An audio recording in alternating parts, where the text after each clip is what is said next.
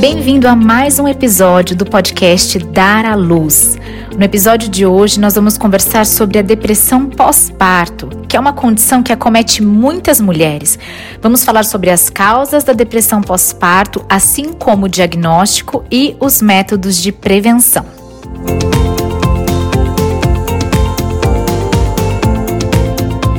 E hoje eu tô aqui com a Ana Letícia Cornetti. A Ana, ela é psicóloga perinatal e parental e tem atuado na assistência às mulheres desde a preparação para gestar, no pós-parto, em outras transições da vida também. Ana, quero te agradecer você ter aceitado esse convite. Oi, Juliana. É, eu agradeço a oportunidade e o convite de estar aqui com você para a gente falar de um tema tão importante que é a prevenção e o cuidado em um quadro de depressão pós-parto.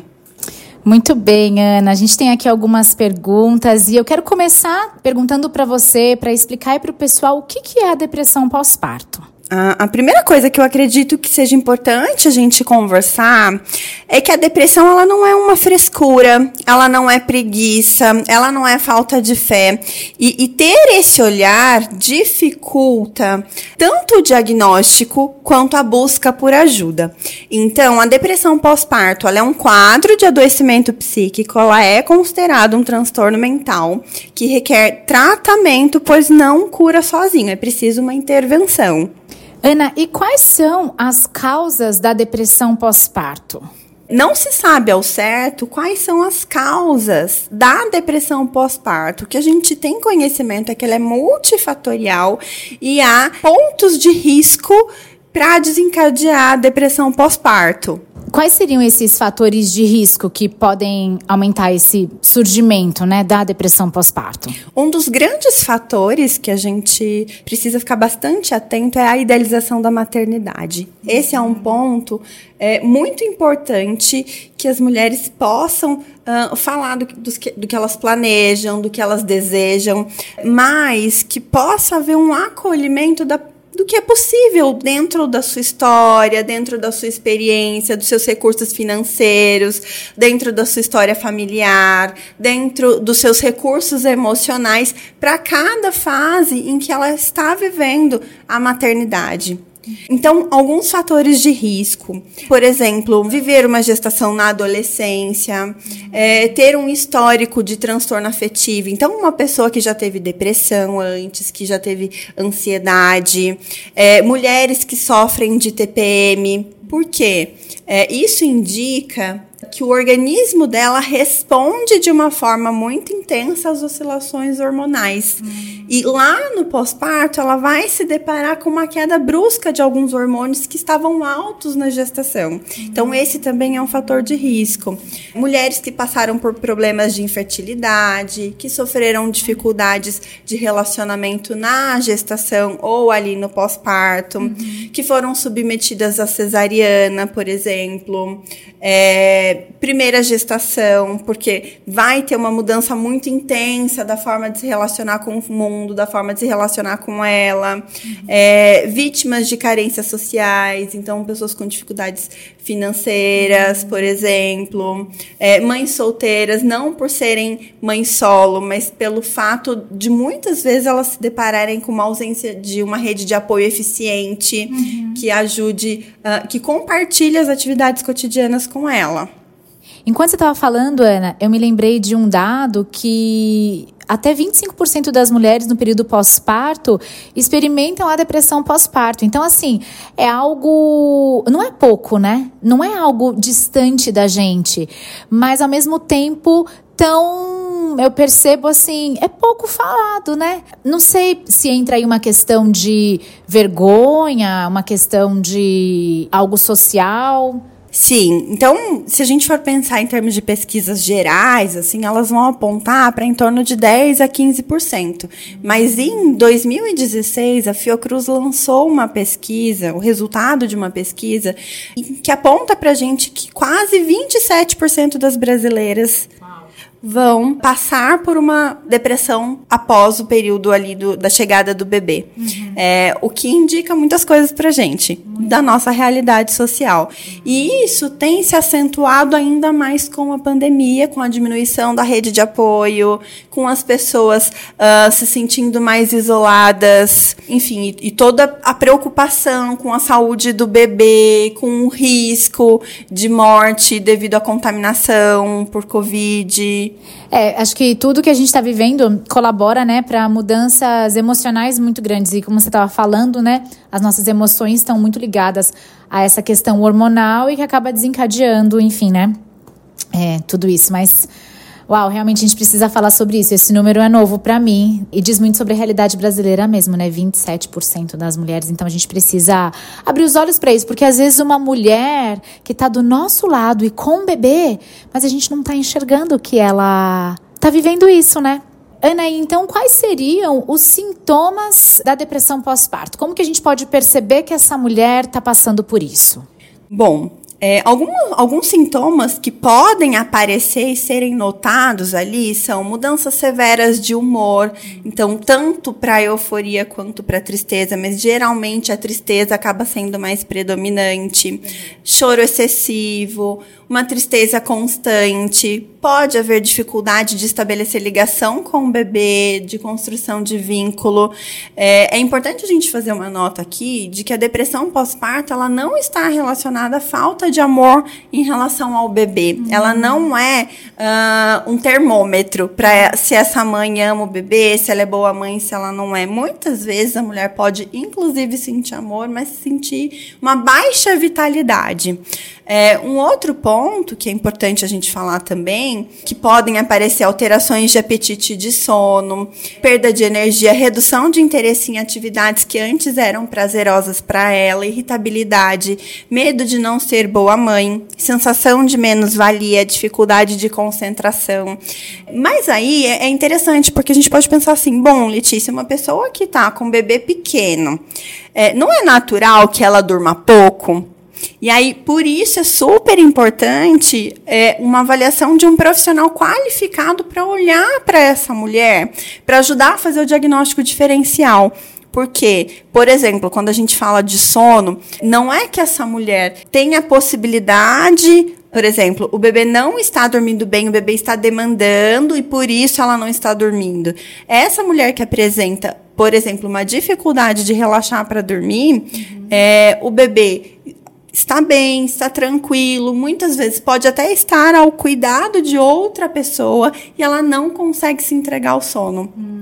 Porque tem pensamentos invasivos, porque sofre de agitação, é, então é preciso fazer esse diagnóstico diferencial. Do mesmo jeito que quando a gente diz assim, ah, mas uma mulher que tem medo de não ser boa mãe. Bom, quando o neném chega, é super comum é, isso aparecer no sentido de será que eu vou dar conta de cuidar de uma outra vida?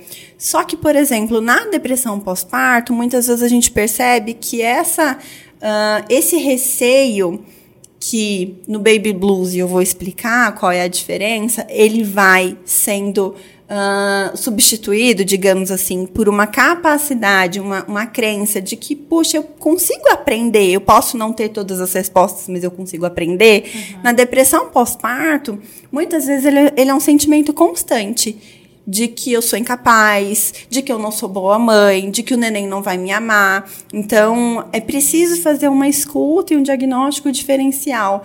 É, um outro, uma outra questão é a gente também, que dificulta a, a, o diagnóstico e o pedido de ajuda, é uh, o medo do julgamento. Uhum. Então, muitas mulheres não falam porque têm medo uh, de serem consideradas como não boas. Uhum. Um outro fator é que muitas vezes elas são silenciadas nas suas queixas.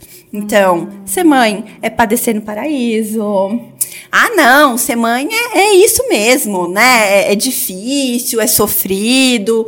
É... Ué, mas você não teve esse filho? Então, é assim. Né? Então, as mulheres são silenciadas muito também.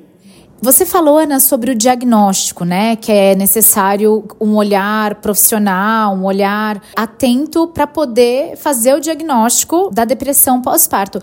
E isso seria feito com um psicólogo, é isso? Um psicólogo ou um psiquiatra, muitas vezes. É, no retorno ao ginecologista, o ginecologista pode fazer uma observação é, a respeito dessa mulher, como ela está com o bebê, quais são as queixas, como, se ela está dormindo, se ela não está dormindo, se ela tem tido algum momento de autocuidado. Então, no retorno ao ginecologista, isso também pode ser observado e ele fazer o encaminhamento. E aí, eu comentei sobre a diferença entre a depressão pós-parto e o baby blues. Bom, é, muitas vezes as pessoas confundem uma coisa com a outra. É, o baby blues, ele uh, chega para a mulher ali a partir do nascimento do bebê, com a queda brusca de hormônios, é, ele tem o pico por volta do terceiro dia e geralmente os sintomas vão se diluindo uh, ali por volta dos 15, 20 dias após o parto. E quais são os, os sintomas? Também choro excessivo, muitas vezes, labilidade emocional, que é uma hora eu tô triste, outra hora eu tô feliz. Uhum é, medo de não dar conta. Só que o que a gente espera é que conforme uh, a mulher vá e a família, eles vão lidando com o bebê, vendo, puxa, né, eu tava com muito medo de dar banho, mas olha, não é que eu consegui dar o banho. Ai, ele chorou, mas depois, quando eu peguei ele, tirei da água, ele se acalmou. Nossa, não é que eu tô pegando jeito, eu tô aprendendo, puxa, eu não tenho todas as respostas, mas eu consigo ligar para o pediatra, eu não paraliso no medo, uhum. né? Então a gente espera que isso vá diluindo, uhum. vá ficando mais suave, uhum. esse medo, essa tristeza tristeza. Então, o baby blues ele é autolimitado, a gente não precisa de uma intervenção. Ele passa por si só e diz respeito a essa alteração hormonal, mas também a esse luto simbólico que é uau, acabei de receber um bebê, preciso dar conta disso e cadê meu sono? Quero dormir, agora eu não tenho autonomia para ir e vir a hora que eu quiser, preciso considerar uma outra pessoa nessa conta. Uhum. Sim.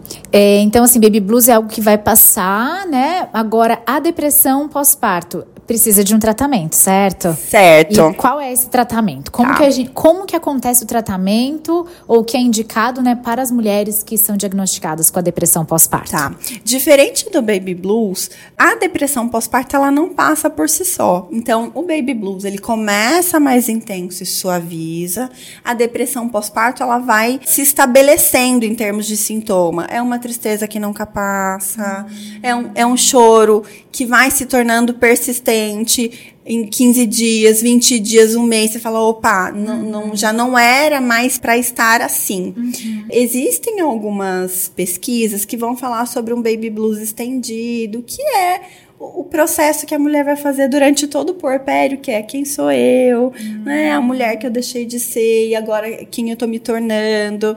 Mas na depressão pós-parto precisa de intervenção. Uhum. E pode ser o tratamento psicoterápico e muitas vezes a intervenção médica também através do psiquiatra.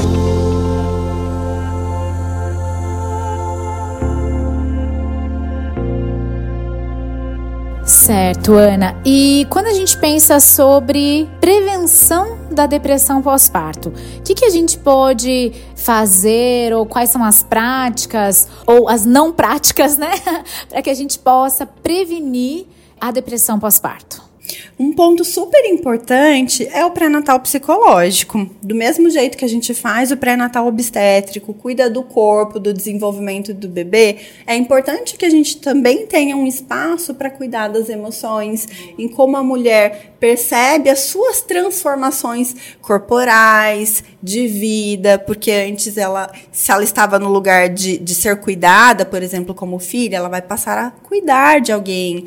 A relação conjugal tem uma grande transformação. Então, muitas vezes, se é o primeiro filho, eles passam de casal para família. Uhum. Então, são muitas transformações. E o pré-natal psicológico entra nesse lugar de acompanhar toda a mudança do psiquismo, quais são os lutos, quais são as idealizações. Eu sempre costumo dizer a importância da gente usar a idealização mais como um roteiro um mapa que a gente estuda daquilo que a gente quer percorrendo naquele caminho, uhum. né? Mas que uh, é importante a gente considerar que o mapa ele não é o território. A gente vai precisar fazer ajustes. Às vezes uma rua foi fechada, é, às vezes tem um buraco no meio do caminho. A gente vai precisar contornar Sim. essa idealização. Sim né, aquilo que estava no mapa. Uhum. Então, isso é super importante para quê? Para que possa ser mais leve. Além disso, o pré-natal psicológico permite a gente fazer um mapeamento de risco. Então, quais são os fatores de risco? Puxa, essa mulher está sem rede de apoio. Então a gente precisa ajudar essa mulher a pensar numa rede de apoio para a hora que o bebê chegar. Uhum. Essa mulher está passando por um luto anterior, por exemplo, teve uma perda gestacional. Então, para que ela não transfira uma vivência para outra, a gente pode ajudar na elaboração disso, desenvolver novos recursos emocionais para lidar com as frustrações, por exemplo, uhum. né, de receber o bebê real, que não é aquele bebê que tem todo programado, que funciona com do jeito que você quer. é. Muito bom. E Ana, a gente vai caminhando para o final, né? Uma delícia conversar com você. Mas, assim, como sociedade, né? Hoje, olhando como pessoas, né? Nós que estamos próximos, às vezes não na nossa família, mas mesmo uma desconhecida, mas estamos próximos de mulheres grávidas, né? A gente vive e as mulheres estão por aí, as mulheres estão ficando grávidas, estão tendo seus bebês, então, assim, faz parte de algo social. Como sociedade, o que nós podemos fazer é, para ajudar uma mulher que se encontra nessa condição? O que, que você diria para a gente? Primeiro ponto é acolher, não julgar, se tornar uma rede de apoio efetiva. Então, se disponibilizar. Chegar para a mulher e falar: olha, como eu posso te ajudar? Olha, eu estou percebendo que você não está bem, estou percebendo que você tem estado triste, você quer conversar. Poderia ser interessante, por exemplo, uma escuta psicológica para você. Você gostaria de indicação? Até mesmo alguém que se disponibilize a cuidar das coisas cotidianas, para que a mulher não precise pensar nisso também um parceiro também ativo, então o pai do bebê, o companheiro da mulher, que assume as responsabilidades todas com ela, isso também ajuda a aliviar a carga, isso também ajuda a dar espaço para ela digerir, lidar com as próprias emoções e com toda a transformação que ela está vivenciando nesse momento de tanta delicadeza e tão significativo da vida. Uau, muito bom. Ana, eu quero te agradecer muito, assim, por toda a sua fala. Tenho certeza que, assim, vai transformar a forma de pensar, vai acrescentar para muita gente aí que está acompanhando o nosso podcast e quero te agradecer mais uma vez em ter aceitado esse convite e poder compartilhar de todo o seu conhecimento, tudo aquilo que você tem vivenciado, ter trazido isso para a gente. Obrigada. Eu agradeço, Juliana. Fico feliz que as mulheres contam com a sua iniciativa do podcast, que traz muitas informações de qualidade nesse momento que é de transição de vida, que as mulheres estão se redescobrindo, escrevendo uma nova história, e eu fico muito feliz em poder contribuir. Obrigada. Imagina. Este foi mais um episódio do podcast Dar à Luz. Quero te convidar a não deixar de conferir os nossos episódios anteriores. Um beijo e até a próxima.